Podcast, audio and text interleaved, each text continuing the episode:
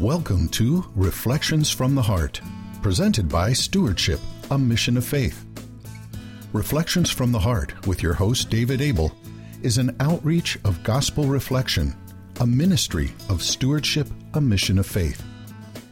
For the next 30 minutes, please join David as he breaks open the bread of life in the gospel reading for Sunday's Mass. And as the same Holy Spirit who inspired the biblical writers inspires us today with the truths he reveals to our hearts through his word. Now, here's David with Reflections from the Heart. Welcome, everyone, to another session of Reflections from the Heart. My name is David Abel. Today I'm joined by Rob Longo, Todd Payton, and Rick Hackman. Welcome, one and all. Good to be here. Hello, David. Awesome. And if everybody would take a moment and get their Bibles, we're going to turn to Matthew chapter 13, verses 24 through 43. And Rob, before we do that, would you invite the Holy Spirit into our hearts to help us break open the bread of life? I would love to. Let's pray. Name of the Father, Son, Holy Spirit. Amen. Dear Heavenly Father, we thank you for this day. Thank you for the gift of your of your love, the gift of your mercy. You are awesome, Lord. Thank you so much. Sorry for the times that we uh, that we just go about our lives and we don't think of you. We don't turn to you. We don't we don't surrender all to you. Uh, and thank you just for your patience, your loving patience that welcomes us home each and every time that we come back to you, to your mercy. And Lord, we just ask you please to hold us in the palm of your hands, keep us safe this day. Send the Holy Spirit, the Spirit of, of your love and your peace and your kindness and gentleness, uh, just between the four of us here in the studio and, and, and to every single person listening the Holy Spirit will just lead us and guide us to all truth, to all love, to all peace, to all joy. And we pray all this in Jesus' name. Amen. Amen. Amen. The Father, and the Son, Holy Spirit. Holy Spirit amen. amen. And Rick, do you mind giving us a little gospel love today? All right. From the book of Matthew, the 13th chapter, verses 24 through 43, Jesus proposed another parable to the crowds, saying, The kingdom of heaven may be likened to a man who sowed good seed in his field. While everyone was asleep, his enemy came and sowed weeds all through the wheat, and they went and then went off. When the crop grew and bore fruit, the weeds appeared as well. The slaves of the householder came to him and said, Master, did you not sow good seed in your field? Where have the weeds come from? He answered, An enemy has done this. His slaves said to him, Do you want us to go and pull them up? He replied, No. If you pull up the weeds, you might uproot the wheat along with them. Let them grow together until harvest. Then, at harvest time, I will say to the harvesters, First collect the weeds and tie them in bundles for burning, but gather the wheat into my barn. He proposed another parable to them. The kingdom of heaven is like a mustard seed that a person took and sowed in a field. It is the smallest of all the seeds, yet when full grown, it is the largest of plants. It becomes a large bush, and the birds of the sky come and dwell in its branches. He spoke to them another parable. The kingdom of heaven is like yeast that a woman took and mixed with three measures of wheat flour until the whole batch was leavened. All these things Jesus spoke to the crowds in parables. He spoke to them only in parables to fulfill what had been said through the prophet. I will open my mouth in parables. I will announce what has lain hidden from the foundation of the world. Then, dismissing the crowds, he went into the house. His disciples approached him and said, Explain to us the parable of the weeds in the field. He said in reply, He who sows good seed is the Son of Man. The field is the world, and the good seed the children of the kingdom. The weeds are the children of the evil one, and the enemy who sows them is the devil. The harvest is the end of the age, and the harvesters are angels. Just as weeds are collected and burned up with fire, so will it be at the end of the age. The Son of Man will send his angels, and they will collect out of his kingdom all who cause others to sin and all evildoers. They will throw them into the fiery furnace, where there will be wailing and grinding of teeth. Then the righteous will shine like the sun in the kingdom of their Father. Whoever has ears ought to hear. The Gospel of the Lord. Praise, Praise to you, Lord, Lord Jesus Christ. Rick, when you were, when you were reading that, I was just thinking of a situation at home. Uh, one of, one of our kids just has this just um, this anxiety. You know, uh, right, right, when it's time to to get ready to go somewhere. Um, you know, I don't know if it's fear of being late or just I don't know what it is, but it just really disrupts a lot of people and and it like zaps the joy from the moment. And the other day it happened, and I was talking to her. I said, you know, God God uses us to, to do His work, and unfortunately, the, the evil one uses uh, uses people as well. And uh, you know, let's just pray that that we're not a tool in, in His toolbox to to rob joy. And, and you know, because I said, no matter what we do, no matter how early or late we are, you know, we're on our way to wherever we're going, and we're going to get there whenever we get there. And you know, all the worrying, all the chatter about it, it's not going to change that. You know, we're we're on our way. You know, but it just I feel at least for me, like it zaps my joy, and I said to to to know that that's coming, and and just to rebuke uh, the evil one's attempt to to steal my joy through through even even our family members. You know, I'm sure he'll he'll, he'll, use anybody to steal our joy. Um, and I was just you know thinking of that when you were saying about the you were reading the line about the you know the enemy sowing sowing those seeds at night. Uh, that we just need to be aware and, and, on guard for the evil one messing with us you know, in any situation through anyone, just to, to steal our peace. I thought too, Rob, about different situations uh, that I experienced and, in, those family and friends, you know, that, that we're with each day and each week. Um, one of the things that occurred to me in reading this this week was how many how many times have I uh, experienced hardship, you know, and, and wondered and thought, oh, Lord, couldn't this have been easier? You know, does it have to be this way? Um, and, and there's so much reminder in this gospel reading to me about how the world really is and how God our Father, uh, you know, kind of created things a certain way and is allowing us to go through this world where there's weeds, where there's the evil one, where there's this battle, where there's this struggle. Uh, at the end of the age, the weeds and the wheat are together. And, and there's so many examples in the world today that we see on the news in different places where we look around and go, man, there's a lot of weeds out there, a lot of weeds that we see both internationally, nationally, locally, in our own homes. And, and so, how do we, number one, stay humble uh, through these experiences? And number two, see the fruit and the benefit of struggling with the weeds in our lives. And even also, considering when have we been a weed to somebody else, not a wheat, you know, with a T, a weed with a D, how, how somehow maybe we have been a stumbling block for somebody else, you know, in this mixed field that we live in. So those were all questions that came up to me this week. You know, I like the fact, you know, as the Lord says, don't pull them out because uh, to me that gives mm. us, there's always hope we bear fruit. The fruit that we bear are fruit of love. People can see Christ living in us, with us, and through us. So it's so important as we come across these people, the greatest gift that we can give for them, to give to them, is the gift of prayer, is to pray a rosary for them when they come into our mind or, or reach up to the Father and cry out for help. Ask Mother Mary to pray for them, to help them, because that that is absolutely the greatest gift we can give them. And then we become examples of pure unconditional love to them. And you know what? I think there's always hope. If we if we pray god wants us to pray for them that they would turn around and repent because you're right todd and you're right rob. I can see where the enemy has used me to hurt others. And it's always when i react that he's using me god wants me always to respond with love but when the flesh rises up in me and I react, guess who's in the camp of my heart? The enemy. He's sowing his seeds of, of division, of, of, of accusation, of judgment, of pride, of envy.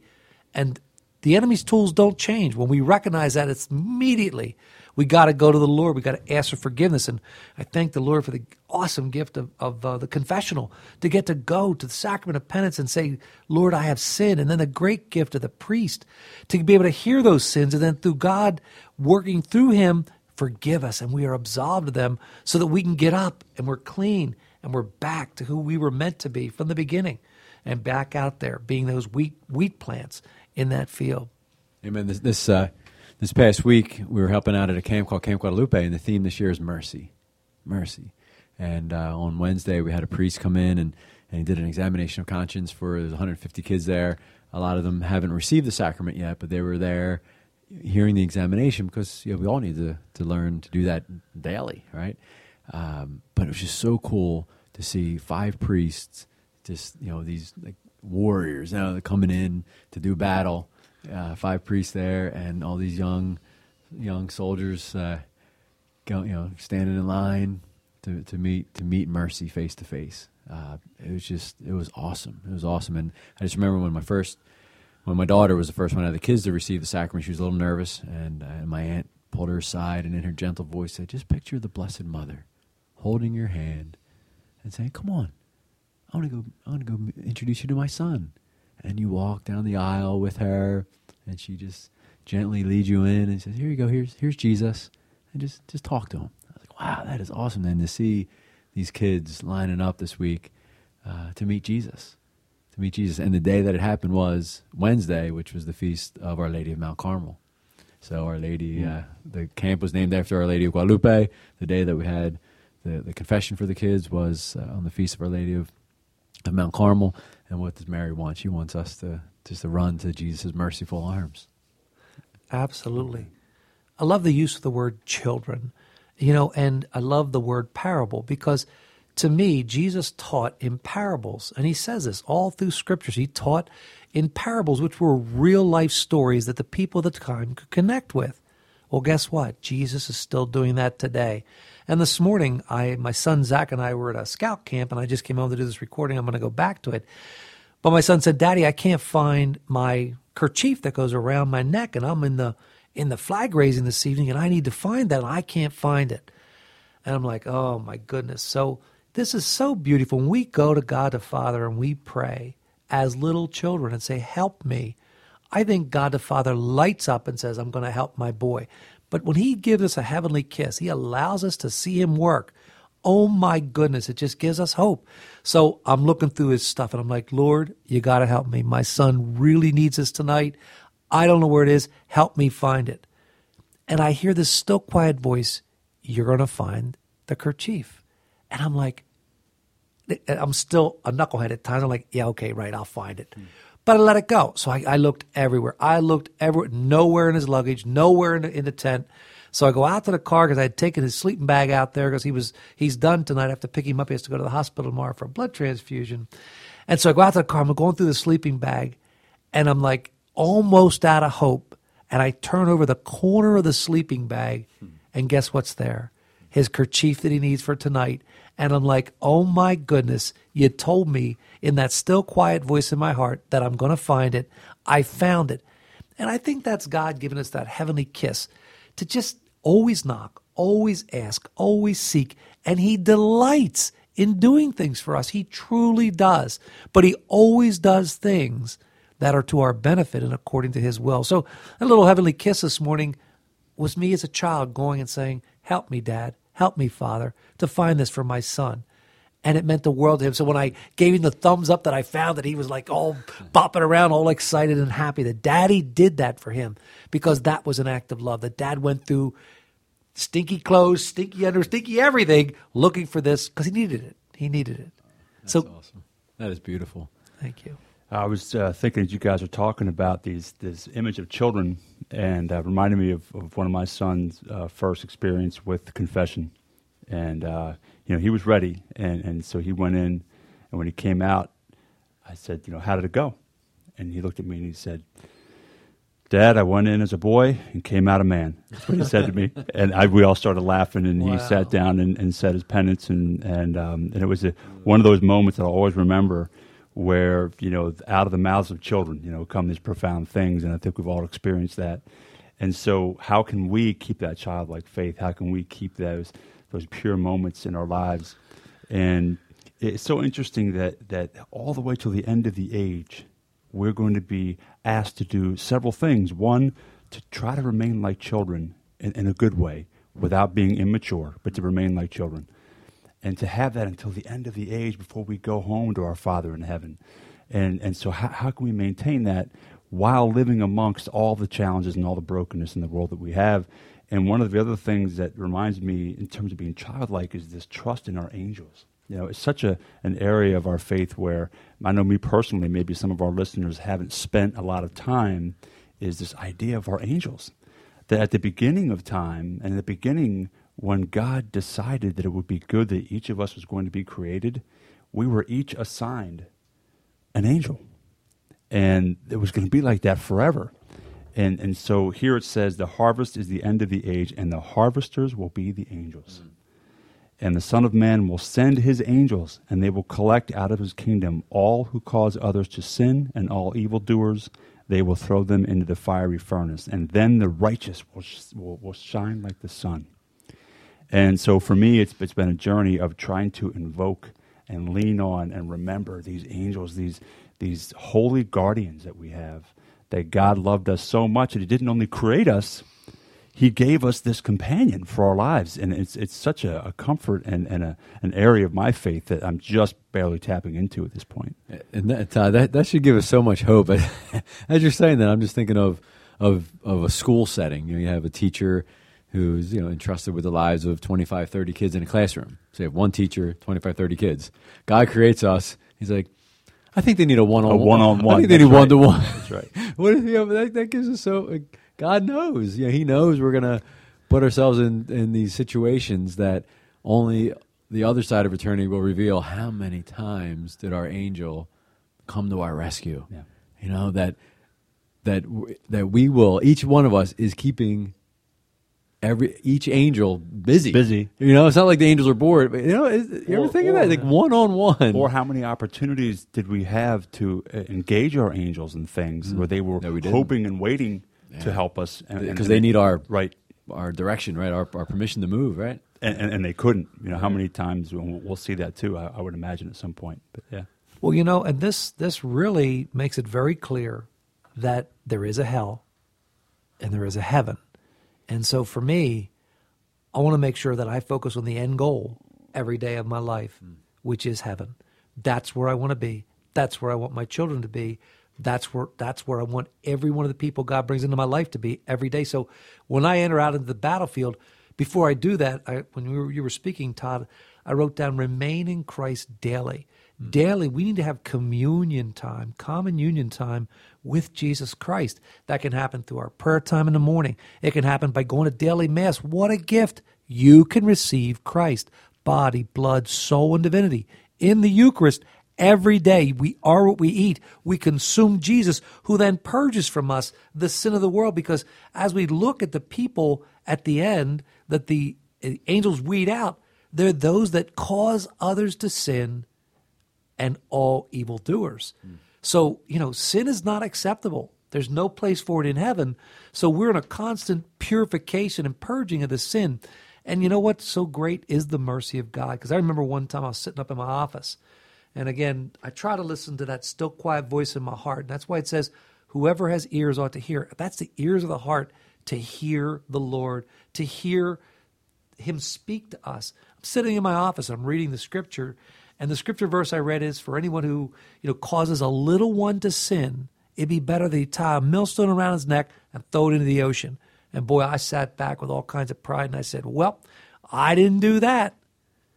And a still quiet voice in me said, But you did, David. Of course, I argue. I said, Oh, absolutely not. I did not do that. And a still quiet voice said, But you did, David. And the third time I argued again.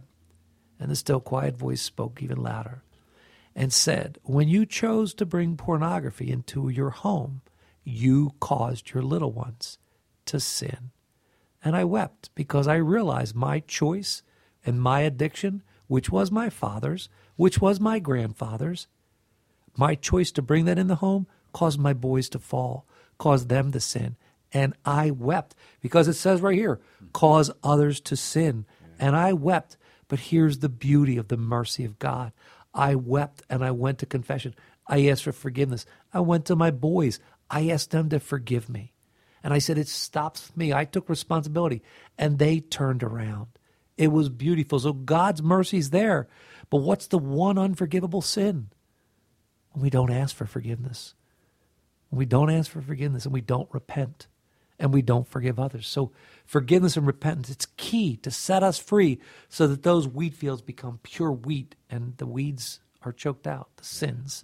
What was Jesus' first call to us? Right after the, the miracle at the wedding feast of Cana, he went out to proclaim the kingdom. What, was his first word? Repent. Repent, Repent. repent. He didn't go out all lovey dovey, and Jesus is pure love, but you know, he loves us so much that he's challenging us to repent.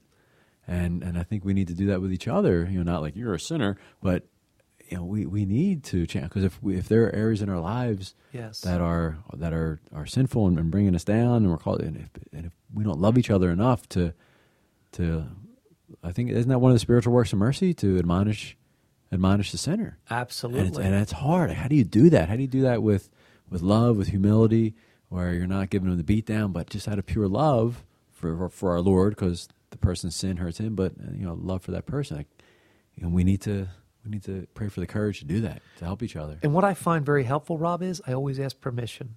Okay. I always ask permission of the person. I say, May I help you? And if they give me permission, then with love and humility, I try and say where I was and help them to see. Because Jesus Christ cured the blind. We cured the blind physically, but he also cured the blind spiritually. So when we're given permission, a lot of times then they're open. And I always ask the Lord to help me, that it be his words, not mine. And we always do it with love and humility. Why? Because if we d- fail to help that person and they end up in hell, how good are we? How, how, how much of a favor was that to that person? So again, it's something that you always take it to prayer. You pray for them. You ask for the Holy Spirit to help you with the words, and then you ask permission. Say, "May I help you?" It's uh, it's so funny that you said that on on this past Saturday.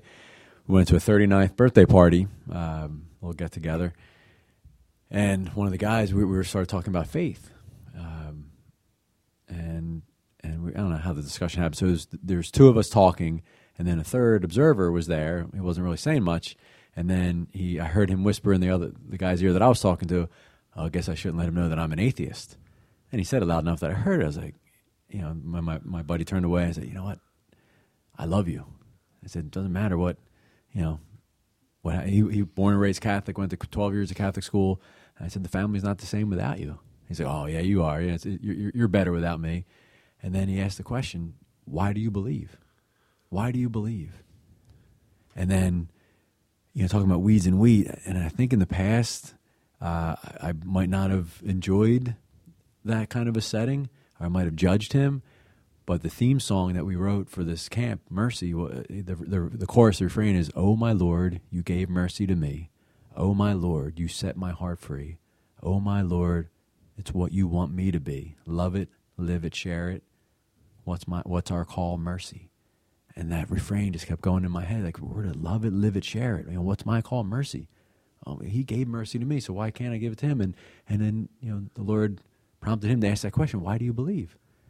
And then you know just started telling the story, and and you know the Holy Spirit just filled me with love and joy and peace. And at the very end of it, he says, "Wow," he said, "I wish I could be that passionate about anything in my life." Wow. And then I started asking him questions. And when did you meet your wife?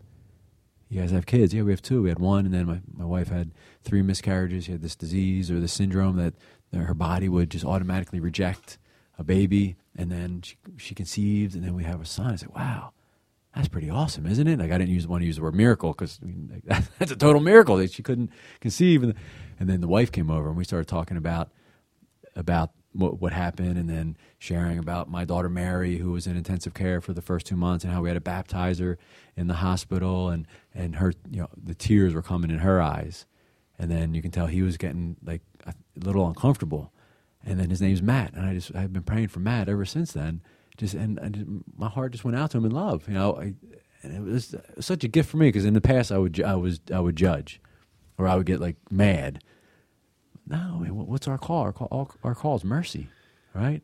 Our call is mercy. So Matt, you know, I'm, I'm praying for him, and that you know any seed that was planted, that God will grow, and, and maybe through his wife, something something will happen. And maybe he'll look at this son that he saw, and in and you know, what Todd and David, he was telling the story about the NICU and how he saw a crack baby, and the baby was translucent, and he said, I saw the baby's heart. I could see through the skin.